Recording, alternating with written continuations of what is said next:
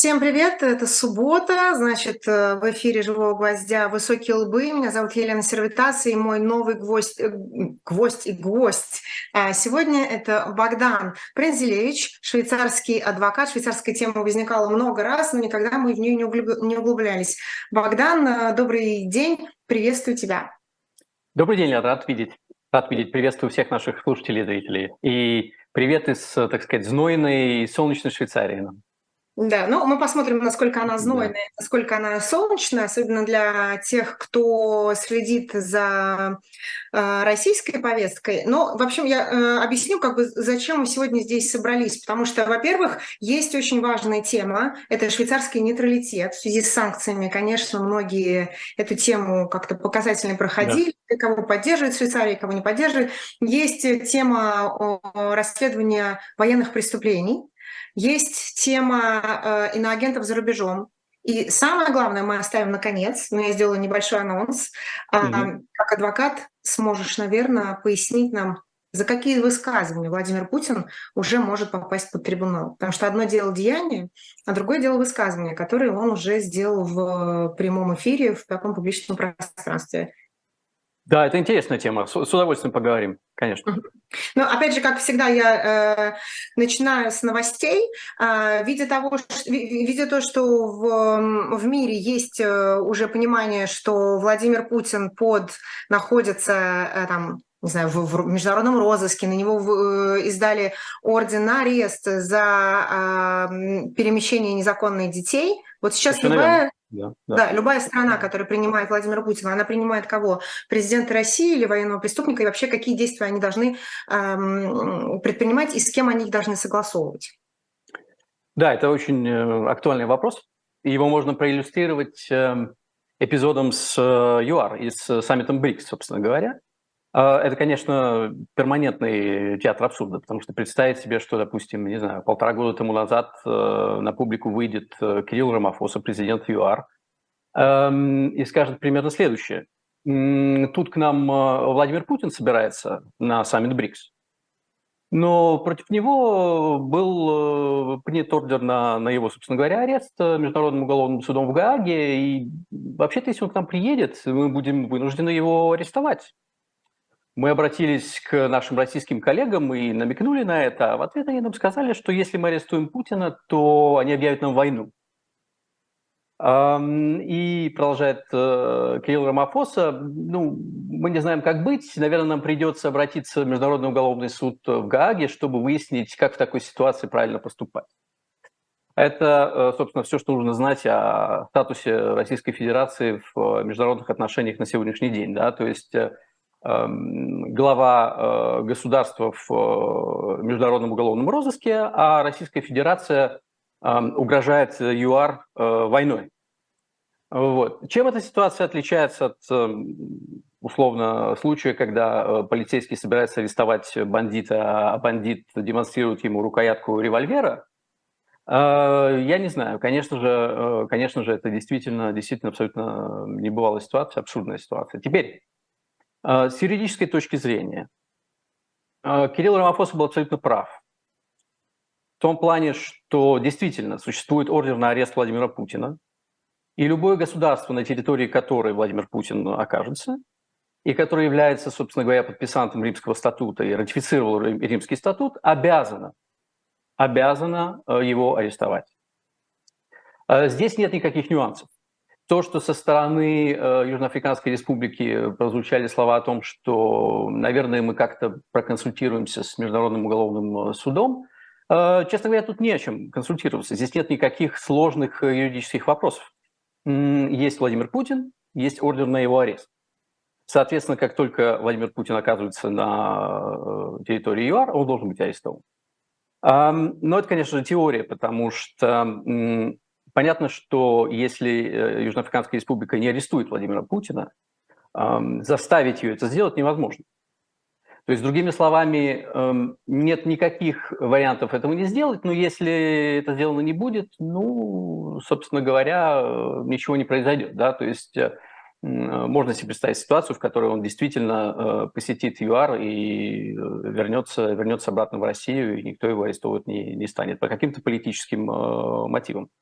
Ну, в общем, в любом случае все эти, все эти э, э, соображения, они носят несколько теоретический характер, потому что мы понимаем, что Путин э, ЮАР посещать не будет. Вот. Э, это абсолютно очевидно. То есть, другими Но... словами, да, на сегодняшний день, на сегодняшний день это глава, э, первое лицо, российское первое лицо, это президент России, который находится в э, уголовном э, розыске, международном уголовном розыске. Все совершенно верно. Но тогда получается, что правы те страны, такие как, не знаю, Россия, Израиль, США, которые тот самый римский статут не ратифицировали, потому что э, орден на арест, все, что хотите, но фактически никто это будет, не будет соблюдать. Или нет? Зачем Он... было ратифицировать это? Ну, на самом деле, конечно же, ратификация Римского статута добровольна. То есть э, все те, кто ратифицировали этот статут, э, согласились э, с применением таких правил. Да? То есть, естественно, заставить кого-либо, Россию, Израиль, Соединенные Штаты Америки, ратифицировать Римский статут невозможно. Добровольно, добровольное участие в международной конвенции. Ну вот, поэтому, понимаешь, тут дело все в том, что э, вот это вот последствие для Путина, да, его возможный, э, конечно же, маловероятный, но все-таки возможный арест на, э, на территории государства, которое является участником Римского статута, эм, дело все в том, что, опять-таки, это произойдет независимо от желания или нежелания Российской Федерации. Да? Сам факт, что Российская Федерация не ратифицировала Римский статут, э, Путину не поможет. Не зря же Российская Федерация угрожает, э, еще раз, мне кажется, что это достаточно, достаточно забавно, эм, Российская Федерация угрожает э, войной ЮАР в случае, если Путин будет арестован. Не зря. Потому что прекрасно дает себе отчет, что предотвратить это она не может юридически. И, соответственно, запугивает. Вот и все, что она может сделать. Ну, то есть ну, российское, российское государство будет отбивать своего президента в стране, которая только-только попытается его арестовать. Ну, понятно, что... От рук страны. Опять-таки, насколько, насколько, то есть можно ли и нужно ли всерьез воспринимать такие угрозы, ну, угу. понятно, что, понятно, что нам, нам, нам это оценить сложно. Вот. Но, с другой стороны, совершенно очевидно, что Кирилл Рамафоса, который сказал, что вот мы не знаем, как быть, и, быть может, нам придется как-то посоветоваться с э, Гагой на эту тему, его замешательство, оно, в общем-то, понятно и легко объяснимо. Вот. Поэтому в конце концов, э, очевидно, что ровным счетом ничего из, э, из этого не, не произойдет, просто по той причине, что Путин скорее всего, никуда, никуда не поедет. И с этой точки зрения ордер на его арест, он э, действительно э, ну, оказывает определенное влияние на его повестку дня как минимум. И на изоляцию России в том, в том числе. Да. Я хочу напомнить, что у нас э, в эфире Богдан Принзелевич, швейцарский адвокат, человек, который Э, все знает о Международном уголовном суде э, и даже, скажу так, э, намекну, по касательно ассистирует в неких делах. Ну, Богдан, если ты захочешь, ты сам расскажешь. А в чате вы можете задавать вопросы, которые я обязательно прочитаю, и Богдан на них ответит. С удовольствием. Да, ну а давай пока э, нам пишут вопросы, мы с тобой обсудим такую тему. Я не знаю, как у тебя, но у меня очень часто были такие ситуации, когда э, ты разговариваешь с людьми из России, и они неважно по каким причинам, опасаются ли, разделяют ли цели э, э, там, той войны, которую ведет Владимир Путин, там, специальной военной операции, как они это называют, или по каким-то другим причинам. Но есть такая фраза «а я как швейцарец или как Швейцария нейтральный в этом вопросе». То есть ни за, ни против, мы нейтральные. Вот, да, понял, да. Да, что ты по этому поводу думаешь? Да, это, это интересный вопрос. Ну что ж, ну, аналогия абсолютно, а, аналогия абсолютно неправильная, скажу я, скажу я так. И если, если, ты, если ты разрешишь, я немножко педантично отвечу на, на этот вопрос, потому что, на мой взгляд, а, предварительно нужно все-таки прояснить, что такое, что же такое да, нейтралитет да, швейцарский нейтралитет и, в общем-то, вот именно э, тот нейтралитет, который имеется в данном случае в виду. Нейтралитет все-таки э, юридическое э, понятие. и, естественно, техническое понятие нейтралитет. И прежде чем, собственно говоря, попытаться разобраться, что, что имеют в виду россияне, которые ссылаются на штатский нейтралитет, я объясню, что это, что это значит. Нейтральное, нейтральное может быть только государство для начала. Нейтралитет или нейтральный статус означает, что государство имеет право и обязуется не участвовать в чужих э, военных конфликтах. Не участвовать в них и не помогать э, одной из сторон. Либо, скажем так, относиться э, беспредвзято, э, непредвзято к, э, к сторонам конфликта, не, э, не помогая только одной из них, а, например, помогая всем одинаково, что, конечно же, возможно только в теории. Обычно нейтральные страны полностью, полностью воздерживаются от какого-либо вмешательства, от какой-либо помощи всем странам сразу. Соответственно, естественно, россиянин не может быть нейтральным, как условная Швейцария, потому что если он не участвует в военном конфликте, это всего лишь значит, что он пока не был мобилизован в армию, а не то, что он нейтрален. А если он был мобилизован в армию и отказывается идти убивать украинцев, э, он не может сказать, что я нейтрален. Эм, Все лишь значит, что он э, нарушает э, действующее российское законодательство и рискует быть посаженным в тюрьму на, на длительный, длительный срок. На самом деле, когда россиянин ссылается на некий статус нейтралитета, я думаю, что он подразумевает совсем другое. Эм, это некая попытка, скажем так, объяснить, почему он отказывается от моральной оценки происходящего, почему он отказывается от, возможно, политической оценки происходящего, почему он не хочет говорить о своем отношении к войне. И неважно, по какой причине э, он отказывается. Быть может, действительно, э, он боится, быть может, он э, в душе ненавидит украинцев, неважно, но он не хочет об этом говорить. Это эм, некий синоним некий синоним, скажем так, я вне политики, да?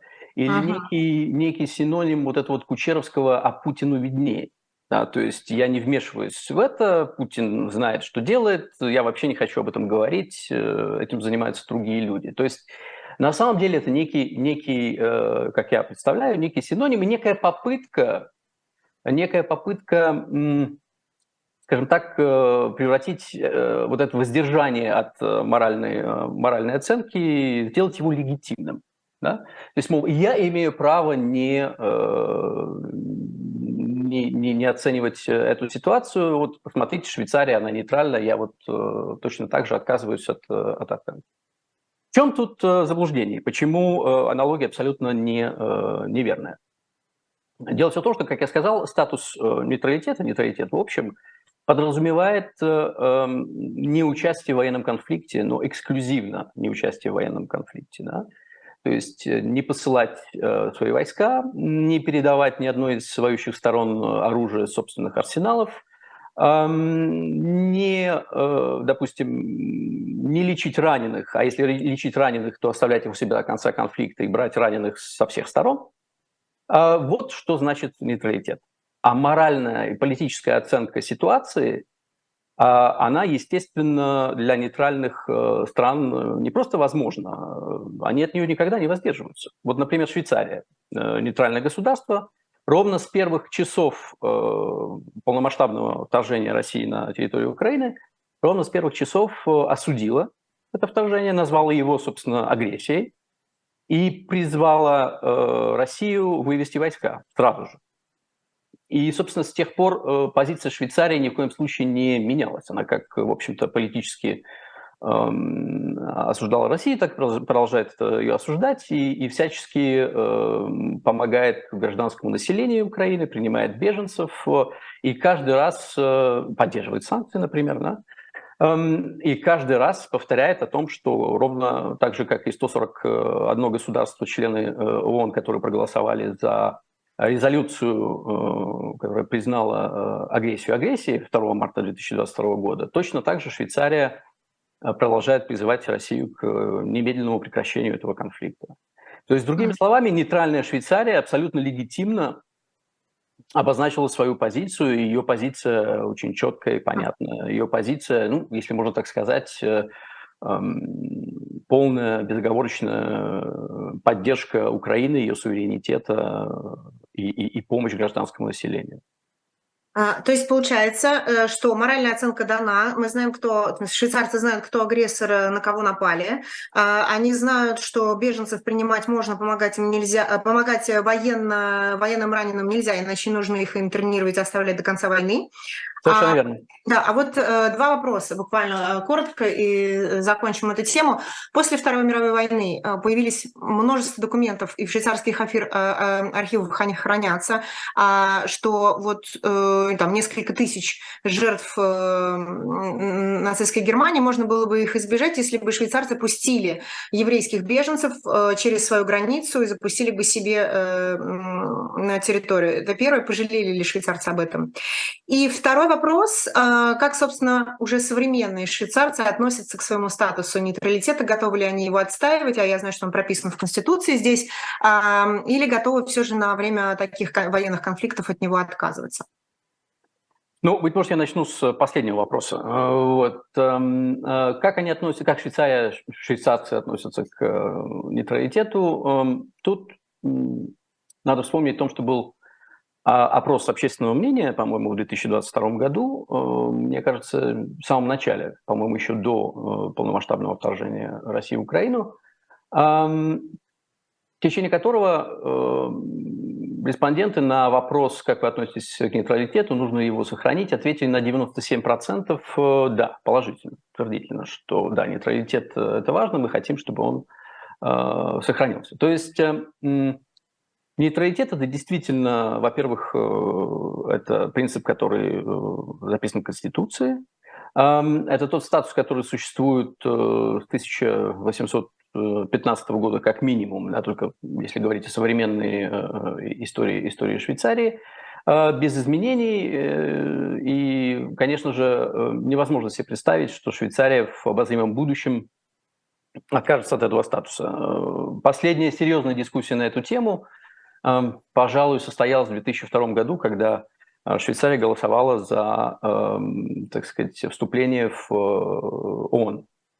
А, вот. И в момент, в момент дискуссии на, на эту тему те, кто, собственно говоря, призывал голосовать против, говорили, что, смотрите, мы вступим в ООН, и потеряем наш нейтральный статус, и нам придется выполнять все резолюции э, Совета Безопасности, Генеральной Ассамблеи, и мы будем участвовать в военных конфликтах, и придется забыть о нейтралитете, допускать нельзя.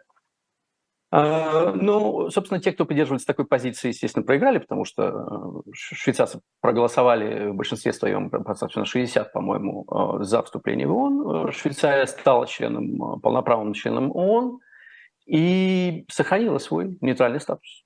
Mm-hmm. Опять-таки, э, как я, уже, как я уже говорил, нейтралитет – это очень э, специфическое юридическое понятие. Опять-таки... Швейцария не только член ООН, она даже председательствовала в ООН, да? Ведь прям вот... Да, да, такое, такое же, да, совершенно верно, такое уже было. Вот, то есть, другими словами, можно быть членом ООН и оставаться нейтральным, нейтральным государством. Это вот э, пример, пример Швейцарии. И каждый раз, когда возникали э, такие вот ситуации, как, например, конфликт в Косово, да? югославский конфликт, когда речь заходила о так или иначе, как минимум, присоединении Швейцарии к экономическим санкциям, например о разрешении пролета над ее э, территорией, условно, например, натовских э, самолетов э, и, и тех, тех или иных аспектов, связанных с тем, что происходит, в общем-то, в Европе. Конечно же, каждый раз, каждый раз в нашем парламенте возникали споры, дискуссии о том, а как же быть в этой ситуации, что значит быть нейтральным сегодня, что значит быть нейтральным можно ли присоединяться к экономическим санкциям, а, можно ли давать оценку тем или иным событиям, какова наша роль, а, что мы можем себе позволить и что мы, в общем-то, обязаны и чувствуем, что обязаны делать. Но э, тенденция, в общем-то, и курс не менялся ни разу. И есть консенсус, есть политический консенсус о том, что значит быть нейтральным в 2023 э, году. Эм, присоединение к санкциям а мы знаем, что Швейцария присоединилась к санкциям, э, которые, приняли, которые принял и, и, и Евросоюз эм, после, после вторжения России, эм, не считается ни в коем случае не считается нарушением нейтралитета. И это не первый случай, когда Швейцария следует э, и соблюдает санкции в такой ситуации. До этого, опять-таки, я говорил, было Косово, была война в Югославии. Точно так, таким же выводом э, приходил швейцарский социум. И второй вопрос как раз, э, есть ли э, ощущение, что швейцарцы в тот момент э, пожалели, что не пустили французов, иудеев через свои границы, и можно было бы избежать тысяч да. жертв? Это сложный вопрос. Это очень сложный вопрос, и на эту тему дискуссии до сих пор не прекращаются. Э, да, конечно, можно сказать, что э, моральная оценка тех событий, она достаточно жесткая, в том плане, что действительно Швейцария могла сделать гораздо больше, чтобы спасти э, беженцев, спасти евреев, она этого не сделала. Очень часто Швейцария вспоминает то, что она нейтральное государство, поставляла условно масло и продовольствие гитлеровской армии и так далее. То есть Дискуссия на эту, на эту тему, безусловно, до сих пор существует. Оценки неоднозначные. С одной стороны, есть те, которые считают, что э, Швейцария предала какие-то э, э действительно свои идеалы э, и, э, так сказать, была малодушна, возможно. Э, и есть те, кто, наоборот, э, говорят, что, с другой стороны, благодаря этому, благодаря тому, что она вот как-то пыталась э, сидеть на двух стульях, если можно так сказать, она спасла свой суверенитет и избежала оккупации Германии. Угу. Поэтому, да, эта дискуссия до сих пор, дискуссия до сих пор не закрыта. А, более того, у нас сейчас как раз вопрос по теме, а, но он не совсем как бы широко сформулирован, там нет деталей. Вот э, Гусич задает, а требует ли от Швейцарии утилизировать нацистское золото? Просто не написано, кто требует а, и что значит утилизировать. Но просто есть же новости да, у нас э, с нацистскими вкладами, к ним тоже очень много вопросов. Может, тогда эту ситуацию, Богдан, прокомментируем и дальше идем. Ну, э, так или да, это тоже, это тоже э, очень больная тема на самом деле. И я бы сказал, что в первую очередь э, то, за что Швейцарию очень часто э, критиковали, критикуют до сих пор, э, это э, то, что Швейцария сделала или не сделала с вкладами э, в ее банки, которые были сделаны э, жертвами э, Холокоста в течение Второй э, мировой войны все эти счета, которые на самом деле, э, ну, волей судеб на самом деле остались, э, э, остались существовать без, без своих владельцев. Да? То есть владельцы счетов, быть может, были уничтожены в Холокосте, пропали без вести. Вот. А эти деньги на счетах остались. И Швейцария очень часто критиковали за то, что она условно промолчала об этом, да, и до недавнего, до недавних времен, буквально 2008-2009 года, это был такой вопрос табу своего рода, да, э, то есть об этом э, очень неохотно вспоминали Швейцарии, и можно сказать, что Швейцарию заставили решать этот вопрос проактивно.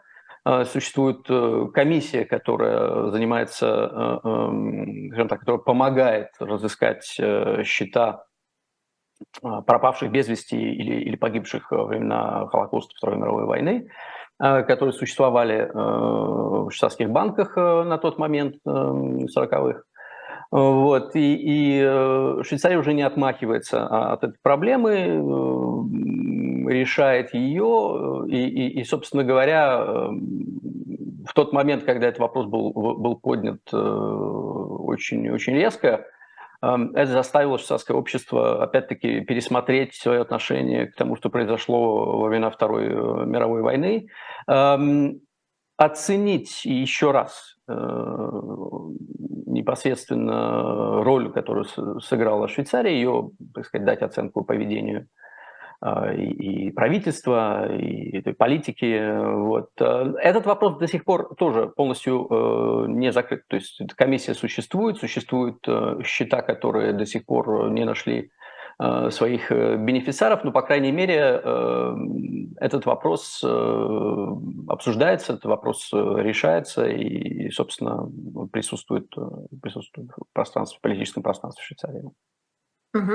У нас с вами середина часа, это значит время сделать небольшую рекламную паузу. Сапсан, спасибо огромное за то, что вы напоминаете всем ставить лайки, колокольчики, подписки и посылать друзьям. У нас в левом углу экрана есть несколько QR-кодов для карт иностранных банков, а, есть э, подписка, есть для карт российских банков и для криптовалюты. Туда, пожалуйста, отправляйте свои донаты чтобы поддержать моих коллег э, с живого гвоздя, а также для э, тех, кто любит читать бумажные книги. Я вот очень люблю бумажные книги читать. Я всякий, всякий раз, когда кто-то едет в Москву, я заказываю э, тонну литературы на бумаге. Хотя, ну, и бывает, что на телефоне читаю. Но приятнее всего держать книгу в руках. Поэтому на diletantshop.media есть э, большое обновление букинистики для вас – это классические издания серии «Литературные памятники». Они уже на сайте. Заходите туда, ищите э, и смотрите, что там есть. Там есть Апулей, Овидий, Синека, Данте, Гёте, Гофман. Вас ждут величайшие классики, а также народный эпос, мемуары и письма. Поторопитесь ознакомиться с полным ассортиментом. Все книги представлены в единственном экземпляре. Вот. Обязательно покупайте, и будем с вами э, встречаться по субботам. Живой гвоздь, высокие лбы. Я Елена Середа, мой гость сегодня Богдан Принзелевич, швейцарский адвокат. Богдан, вот еще такая тема а, возникала в Швейцарии. А, мы вот уже сказали, что сначала идут а, американские санкции, за ними следует Европейский Союз, и в третью очередь швейцарцы присоединяются в санкции в том объеме, в котором они посчитают это для себя приемлемым. Таким образом, мы э, понимаем, что на территории Швейцарии было заморожено в связи с введением санкций в, в отношении частных российских лиц, а также есть э, здесь э, активы э, центрального там, российского банка в каких-то, я не знаю, может быть, там золотых слитках и так далее. Они здесь заморожены, они здесь лежат что нужно делать с этими активами. Между собой друг другу задают вопрос швейцарские граждане. Одни говорят, что это нарушит Конституцию, и это не правомерно, не правомерно. Другие говорят, что Украина пострадала, эти деньги можно будет направить на восстановление страны, пострадавшей от российской агрессии. Что, э, какое объяснение этому можно дать юридическое? Э, ну, э, прежде всего, э, я подтверждаю, конечно же, что действительно целый ряд российских активов заморожен в результате санкций, которые были эм, приняты действительно и Евросоюзом, и, под копирку, собственно, Швейцарии. Ровно, ровно те, же, те же санкции были введены в Швейцарии. Что можно об этом сказать? Э, я думаю, что э, то, что ты подразумевал, и то, что имелось в виду в этом, в этом вопросе, это насколько, насколько допустимо конфисковать эти деньги. Потому что пока мы говорим, а, пока мы говорим только о том, что деньги заморожены, и, вероятно, заморожены ровно на, как минимум на, на время этого конфликта. Э, после войны, быть может, этот вопрос будет пересмотрен в зависимости от того, какова будет политическая ситуация. Естественно, и, собственно, в этой же перспективе э, украинцы задают э, вопросы, а можно рассказать, что требуют, да? uh чтобы эти деньги, российские активы, были не просто заморожены, а еще и конфискованы в их пользу.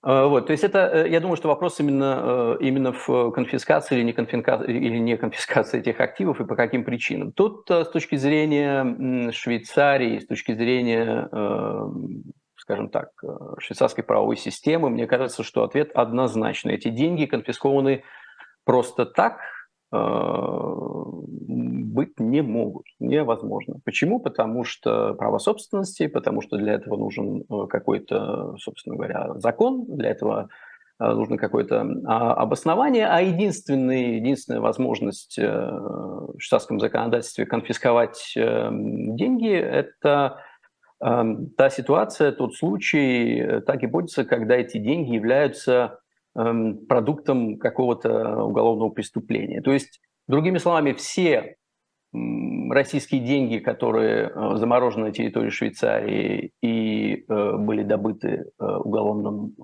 путем, эти деньги, да, по действующему штатскому законодательству могут быть не просто заморожены, а и в конце концов конфискованы и, и переданы эм, в пользу Украины, если речь идет о каких-то преступлениях, совершенных против Украины. Да? То есть мы можем говорить, не знаю, о какой-то о каком-то финансировании э, преступной войны, например, если подобные факты будут э, доказаны, то деньги тех, кто финансировал эту войну, действительно могут быть, э, в теории, могут быть в дальнейшем конфискованы. Но представить себе, что Швейцария каким-то образом откажется от всех, от всех своих юридических принципов и конфискует все российские активы, э, просто невозможно. Э, этого не произойдет. Это очень, эм, это очень, конечно же, разочаровывает э,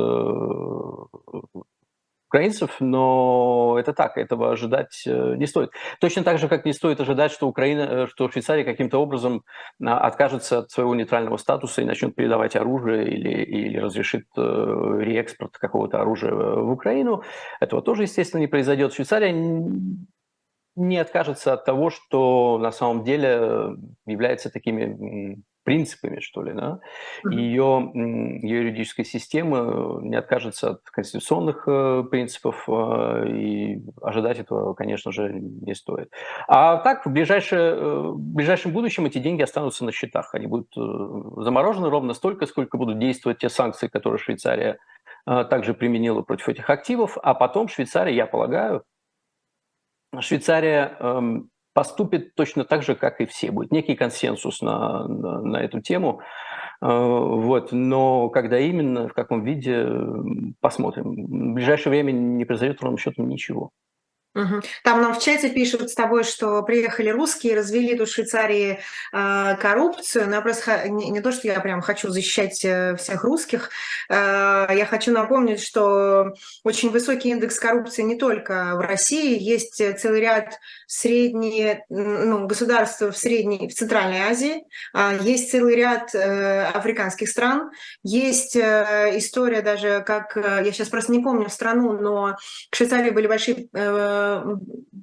претензии по поводу, что она укрывала здесь э, одного африканского лидера одной страны, такого достаточно авторитарного и диктаторного э, характера, диктаторского характера. Так что не нужно полагать, кстати, и украинские коррупционные деньги здесь тоже были найдены. Можете почитать расследование по, например, по Игорю Коломойскому. Если вы набьете там Коломойский, сестра, жена, Швейцария, сейчас выйдет сам сразу огромное расследование, почитайте, очень интересно интересно. Ну, давай двигаемся дальше. С удовольствием. У нас э, есть такой вопрос. Я знаю, что к тебе, кстати, обращаются люди из Украины, из России с такими с правовыми вопросами, куда бежать, как э, где-то а, оказаться. Понятно, что Швейцария принимает украинцев. А есть ли надежда на то, что человек из России, который говорит, я опасаюсь мобилизации, пожалуйста, примите, не хочу убивать? Да, это интересный вопрос. Совершенно верно. С 24 февраля 2022 года э, двери широко распахнуты для украинцев. Э, все процедуры упрощены, собственно, э, элементарно приехать, зарегистрироваться, их принимают, им помогают. Все это очень прагматично, и на сегодняшний день в Швейцарии находится примерно 60 тысяч украинских беженцев. Кстати, их э, количество уменьшается, потому что э, сейчас есть тенденция возвращаться на родину, то есть их становится меньше. Вот. Это в том, что касается э, украинцев. Э, для россиян надо понимать, что с 24 февраля не изменилось ровным счетом ничего. То есть, как было невероятно сложно переехать в Швейцарию до э, 24 февраля 2022 года, так и, в общем-то, осталось. А на сегодняшний день э, приехать э, скажем так, получить вид на работу в Швейцарии э, очень и очень сложно. Это эм, доступно только для тех, у кого профиль, профессиональный профиль такой, э, который действительно, скажем так, настолько редкий и ценный, э, что найти такую кандидатуру на местном рынке труда крайне сложно. Плюс у них есть э, поддержка какого-нибудь потенциального работодателя э, швейцарского, который готов им помочь добиться вида жительства с правом на работу, что, еще раз, невероятно сложно. Что остается? Остается на самом деле статус беженца, то есть остается непосредственно политическое убежище, и вариант приехать из России в Швейцарию и попросить политическое убежище в Швейцарии, он актуален, он возможен, но тут нет никаких э, упрощенных вариантов, тут нет никаких поблажек, тут нет э, ровным счетом э, ничего, что можно было каким-то образом использовать, даже несмотря на, на, на, на эту ситуацию. Вот если говорить о, собственно, тех, кто бежит от мобилизации, да, то есть тех, кто эм, еще не был мобилизован, но кто ожидает, что, возможно, попадает, под, попадает в эту категорию, и, возможно, его мобилизуют. Э, мы видели, что произошло э, осенью прошлого года в России. Э, вот для всех этих людей бежать в Швейцарию, боюсь, не вариант, потому что в швейцарском законодательстве существует эм, такое положение, которое для тех, кто бежит от армии, сразу же закрывает двери. То есть подавать на политическое убежище основываясь на том, что в армии служить не хочу, априори э, невозможно. То есть вам, вам будет отказано. Для тех, кто, для тех, кто уже получил повестку и э, отказался служить, и кому угрожает э, тяжелое уголовное наказание э, в России, для этих есть исключения. В некоторых случаях Э, именно для тех, кто, опять-таки, уже был э, призван на, на службу в армию, э, для тех, кто уже, собственно говоря, эм, находится не знаю, под следствием, например, да, уголовным следствием на территории России, кому были выдвинуты какие-то серьезные обвинения, кому грозит серьезный срок, тут вариант получить политическое убежище в Швейцарии, этот вариант остается возможным. А, что для этого нужно сделать? Для этого нужно убедить э, швейцарские власти э, в том, что действительно такой очень конкретный э, риск существует. Это нужно фактически доказывать. Все должно быть действительно, ну, насколько возможно, продокументировано, насколько возможно конкретно. Это сложно, но это возможно. Для тех, кто бежит э, от э, э, так, политических репрессий в общем, для тех, кто, возможно, выражал свою позицию антивоенную, для тех, кто выходил на демонстрации, для тех, кто занимается политикой, занимался политикой и боится, боится репрессий, боится быть посаженным в тюрьму и так далее, получить статус политического беженца в Швейцарии остается возможным, э, ровно на таких же условиях, как я только что э, описал. То есть, опять-таки, нужно э, приехать в Швейцарию, нужно убедить местные власти в том, что человек бежал из России эм, именно потому, что опасался конкретных, конкретных рисков сесть в тюрьму на длительный срок. Он может продемонстрировать, что этот риск связан с его деятельностью, связан с его позицией, с тем, что он выражал э, свою антивоенную позицию, чем-то занимался, выходил на акции протеста и так далее. То есть в теории возможно, но это очень-очень сложно, угу. скажем так. А, я думаю, что как раз пришло время поговорить о том, что а, то, то, что я анонсировала в самом начале нашего эфира, у нас остается около 15 минут до конца. Обязательно пишите вопросы, ребят. Вы обсуждаете э, вещи, которые можете обсудить и потом, а вот у вас живой швейцарский адвокат в прямом эфире. Задавайте ему вопросы. А у меня, конечно, да, у меня вот есть очень важный вопрос. Ты знаешь, да, что я сделала эту серию, про которую мы с тобой как раз говорили вместе в, в эфире «Живого гвоздя» по военным преступлениям, да. А, и ты меня как раз э, по ней консультировал и готовил. Но а, вот одно дело было содеяно что-то, одно дело вот сейчас комиссии, там эксперты работают, швейцарские в том числе, чтобы расследовать эти военные преступления. Другое дело, когда у тебя в прямом эфире глава государства сделает некоторые заявления. И э, я знаю, что в речи Путина было несколько таких моментов, которые ему э, говорят, ну как бы ему, они его подводят под, э, под трибунал. Можно ли устроить какой-то такой топ-5, топ-10, я не знаю, там, да хотя бы топ-3 высказываний Путина, которые его подвели уже под трибунал? А, ну что ж, можно. Можно. Я с большим удовольствием э, попробую, попробую, так сказать, э, обосновать свой топ, пожалуй, 5. Окей. Okay. А, вот, ну, в двух словах. Почему, на мой взгляд, это интересно и каким образом э, я стал обращать на это внимание? Во-первых, напомню, что последний раз, когда мы общались, чуть не сказал на эхе, на живом гвозде, э, в конце января этого года, под занавес мы говорили о том, что обращать внимание на то, что говорит первое лицо, э, очень интересно. И как пример я привел, собственно, слова Путина о, об ударах по энергетической инфраструктуре Украины где он открытым текстом э, их признавал. Э, вслед за этим произошло, произошло 16 февраля, когда э, Владимир Путин говорил с Львовой Беловой в, в Кремле, и они обсуждали усыновление украинских детей и, и, и, на самом деле, депортацию, перевоспитание украинских детей – и спустя месяц против них, эм, против них были, были вынесены э, ордера на, на, на арест, были приняты ордера на арест э, Международным уголовным судом э, в Гаге. Это вот некая такая быстрая иллюстрация вообще, о чем мы будем говорить. А почему, почему я, я и каким образом я заинтересовался, собственно, этим вопросом, могу, могу, тоже, ну, могу тоже рассказать.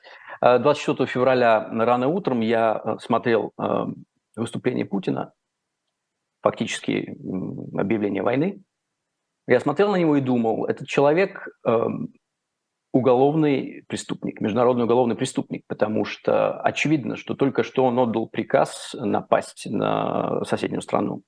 И в этот самый момент Путин сказал следующее. Он сказал, я принял решение о проведении специальной военной операции. Ого, подумал я, этот человек ничего не стесняется он не просто признает, но он еще и дает, э, так сказать, добавляет э, подробностей. То есть он говорит, я принял решение. Да? А, другими словами, э, известно, что он не кто-то другой, не, не, не какой-то орган, условно, да, не, не какой-то коллектив э, людей принимал это решение. Он говорит, я принял это решение. То есть э, берет на себя, берет на себя ответственность. И мне, как адвокату, было совершенно очевидно, о каком э, преступлении идет речь? Развязывание э, агрессивной войны. И с этого момента я начал следить за тем, что он говорит. И э, я должен сказать, что я не был разочарован. Э, вот. Я не претендую на, на то, что э, я условно обратил внимание на все его высказывания, потому что следить за, следить за э, Путиным и за его высказываниями на самом деле не самое приятное, скажем так, занятие. Но те, которые самые яркие его выступления, самые яркие его высказывания, ну, на самом деле, я постарался, постарался их запомнить и, и, собственно, с удовольствием для вас прокомментирую. Два замечания. Во-первых, конечно же, все эти рассуждения чисто теоретические. Да? То есть мы прекрасно понимаем, что перспектива видеть э, Путина на скамье э, э, подсудимых, она весьма отдаленно. Конечно, быть может, после, после мятежа Пригожина некоторым кажется, что эта перспектива может приблизиться внезапно, Эм, э, вполне, вполне возможно, но, но пока э, это теоретические рассуждения, приятные, но теоретические. С одной стороны. С другой стороны, о чем будем говорить? Это э, признание. Да? Это категория высказываний Путина, можно сказать, что это своего рода признание, чистосердечное признание почти что. Какую роль они играют в уголовном процессе? Ну, э, бытует мнение, что признание – это садится э, доказательств что очень часто, э, конечно же, не, не точно, неправильно, потому что само по себе признание не является финальным доказательством, но оно очень часто бывает важным, особенно в тех ситуациях, в которых преступления совершаются группой лиц, организованной группой лиц, И в этой организации присутствует э, некая иерархия, да? то есть это структурированная группа лиц, э, в которой есть, есть, э, есть иерархия. Это наш случай. То есть здесь есть Министерство обороны, здесь есть Генштаб, здесь есть все российское государство, и здесь есть очень четкая, четкая иерархия. В таких случаях бывает очень сложно доказать вину высших эшелонов этой организации. Почему? Потому что очень часто в таких организациях никто не отдает приказов письменно, никто не хочет э, стать свидетелем. Да? Плюс э, тут в тех гипотезах, которые мы рассматриваем, речь идет, условно, о Международном уголовном суде, который не будет иметь доступа к э, российской территории, к свидетелям, к архивам, к бумагам, и, и доказать будет особенно сложно. В таких ситуациях признание, конечно же, становится очень ценной очень ценным источником э, информации и очень ценным доказательством. А, с этими оговорками мой топ-5. Я э, думаю, что начну э, в хронологическом порядке от самого старого к самому свежему. Итак, самое старое высказывание Путина, я только что о нем говорил, 24 февраля. А когда Путин эм, вышел в эфир и сказал о том, что он принял решение э, проведения специальной военной операции, он, по сути дела, признался э, в том, что э, он как минимум участвовал в совершении преступления, которое, во-первых, считается преступлением в Уголовном кодексе Российской Федерации, это статья 353 развязывание э, и ведение агрессивной войны. Хм. И да, есть такая статья. Очень часто, очень часто об этом забывают, но так и есть. И, и собственно, подобного типа деяния наказуемы сроком до 20 лет, между прочим. И эквивалент такого преступления существует и в международном э, уголовном праве. А, он взял на себя ответственность, естественно, отвечает он не один, но, тем не менее, пожалуйста, с первых минут войны он заявил об этом всему миру.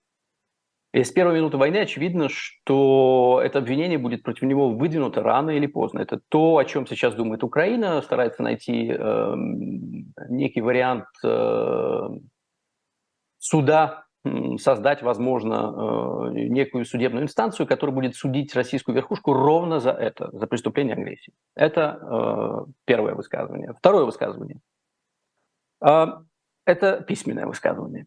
Но, на мой взгляд, оно очень, очень важно и очень, и очень э, такое характерное. В апреле 2022 года Путин личным президентским указом эм, присвоил э, 64-й мотострелковой бригаде э, вооруженных сил Российской Федерации звание гвардейской за массовый героизм. Что это за 64-я, по-моему, это 64-я мотострелковая бригада? Это та самая бригада, которая была расположена в Буче. Это та самая бригада, которая стояла в Буче в марте 2022 года. Это та самая бригада, военнослужащие которой э, совершили все те преступления, которые стали символом э, российской э, оккупации на территории Украины и шокировало весь мир, естественно. И вот, пожалуйста, Спустя э, две с половиной недели Владимир Путин своим указом, личным указом, присвоил этой воинской части звание, э, звание гвардейской. Что это значит? Это как минимум поощрение э, военных преступлений. Сказать, что немыслимо сказать, что Путин не знал, не знал, что произошло, был не в курсе. Конечно же, конечно же, все все прекрасно понимали, и, и, и этим он доказал, что не просто, не просто знал, но еще и э, поощряет такое поведение. Поощряет такое поведение. Это, это очень, э, очень такой значимый, э, на мой взгляд, факт и очень важный. А, третье. А, третье – это декабрь 2022 года. Россия с октября, как мы все помним, начала систематически, наносить систематические удары по Э, энергетической инфраструктуре э, Украины. И, э, собственно, в, в этот момент, в декабре, в декабре Путин, 8, 8 по-моему, декабря, Путин появляется под камерой с бокалом шампанского в Кремле после какого-то очередного награждения, собственно, и говорит, ну, много шума насчет э, наших ударов по энергетической инфраструктуре Украины. Да, мы делаем это. Да, мы делаем это, говорит он. И дальше объясняет, что, мол, первые начали, там, взорвали мост, поэтому мы, мол, отвечаем. Э, опять, э, никто его за язык не дергал, никто никаких каверзных вопросов ему не задавал. Он сам по собственной инициативе вышел э, перед камерой и признал, что Россия наносит удары по энергетической инфраструктуре Украины, что, безусловно, является военным преступлением, возможно, преступлением против человечности. И, эм, собственно, подразумевая свою личную, как минимум, скажем так, то, что, как минимум, то, что он знал об этом, и, естественно, э, скорее всего, сам лично приказал, э, приказал э, наносить эти удары. Вот, это, это наше третье, так сказать, это топ, в топ-5 третье, третье высказывание. Четвертое высказывание. Это, собственно, целый диалог. Это тот самый диалог 16 февраля, опять-таки, под камерой в Кремле, диалог с Львовой Беловой, Эм, когда они обсуждали, э, когда они обсуждали э, депортацию детей с Украины, э, перевоспитание украинских детей, усыновление украинских детей. Вот непосредственно это все обсуждали достаточно, достаточно долго. И в сумме что понятно, что Путин прекрасно все знал, его благодарили за то, что он позволил это делать, он кивал головой. В общем-то, он сказал, что молодцы и действует так дальше. О чем идет речь, э, мы об этом тоже говорили э, последний раз, когда общались на «Живом гвозде». Естественно, что депортация детей, незаконная депортация детей и, и перевоспитание детей – это э, характерное, абсолютно характерное преступление в рамках геноцида. Да? Это типичное, типичное действие, э, которое производят э, те, кто совершает преступление э, геноцида. Оно именно депортации и передачи детей из одной национальной или этнической группы в другую, оно упоминается и в статуте римском, и, самое интересное, в этом тоже часто забывает, упоминается в Уголовном кодексе Российской Федерации. Есть такая статья 357 «Геноцид» угу. которая, естественно, э, характеризует э, преступление геноцида и в том числе, в том числе упоминает принудительную передачу детей открытым текстом. То есть не знать, не понимать этого. Тот же Путин, его близкие соратники, та же Львова Белова не могли. Угу. Да? Это открытым текстом фигурирует в 357 статье геноцида. Кстати, за, э, за совершение этого преступления э, наказываются э, пожизненным лишением свободы либо смертной казнью. Это, опять-таки, текст, э, текст Уголовного кодекса Российской Федерации. Да? Вот. Это, это был, так сказать, апофеоз. И тут уж даже Международный уголовный суд не, не выдержал и, и, и, собственно говоря, э, э, вот, публиковал эти ордера на, на арест. Потому что было слишком одиозно слышать это и не, не, не реагировать. Да? Тут опять никто не, никто не тянул за язык. Сами подробно рассказали о том, что они делали, делают и планируют продолжать делать.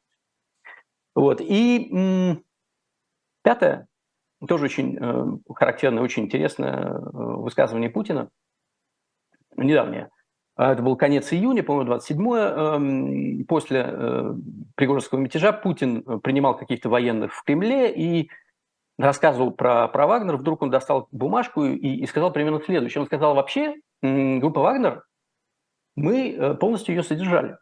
Мы полностью ее содержали вот только за последний год, сказал он, и по бумажке зачитал. Мы потратили на них условно четверть триллиона рублей. Да? Потом посчитали, оказалось, что в общей, сложности сумма гораздо, гораздо больше, там больше, больше триллиона. Но э, вот опять-таки никто, никто ему не задавал никаких вопросов, никто его не тянул за язык. И он, в общем, он сам рассказал, что, пожалуйста, мы финансировали группу «Вагнер», эм, хотя до этого Российская Федерация всячески отказывалась э, от того, что группа «Вагнер» каким-то образом аффилирована с ней. Почему это важно? Ну, в первую очередь, потому что, э, конечно же, таким образом все действия группы Вагнера оказываются не действия какой-то преступной организации, а, в общем-то, действия фактически Российской Федерации да, напрямую, потому что это государственная структура. Это ныне ЧВК, ГВК, получается, государственная военная компания. И, эм, во-вторых, существует некая статья 208 Уголовного кодекса Российской Федерации, которая э, наказывает за создание незаконных э, военных формирований. Э, создание и э, финансирование законных военных формирований. А мы знаем, что это незаконное военное формирование, потому что вслед за этим, э, собственно... У нас сказал, остается что... минута. У нас, да, даже... Путин, у нас Путин, остается минута. Да, Путин, Путин э, сказал, что какой ЧВК «Вагнер», вообще не существует никакой ЧВК «Вагнер». Э, у нас запрещены военные, частные военные компании, поэтому ЧВК «Вагнер» не существует. Да? То есть он даже, э, даже теперь задним числом не, не, не, не удастся как-то э, объяснить, что на самом деле, ну, раз государство это финансировало, наверное, это было все-таки э, законное военное формирование, да? потому что сам сказал, что его не существовало, и сам сказал, что оно, признал, что оно незаконное. Вот, собственно говоря, пятое. Да, это отличный топ-5. Я надеюсь, что его вырежут и повесят отдельно. Богдан Пределей, швейцарский адвокат. Мало того, что в, еще в, в ряде европейских стран Вагнер считают э, террористической группировкой. Таким образом, Россия становится спонсором терроризма, говоря вслух, что они э, спонсировали Спасибо огромное. Увидимся Спасибо в следующую большое. субботу. Богдан Пределей, Богдан Пределей, швейцарский адвокат, Елена Сервитас. До новых встреч в эфире. Спасибо огромное. Всего доброго.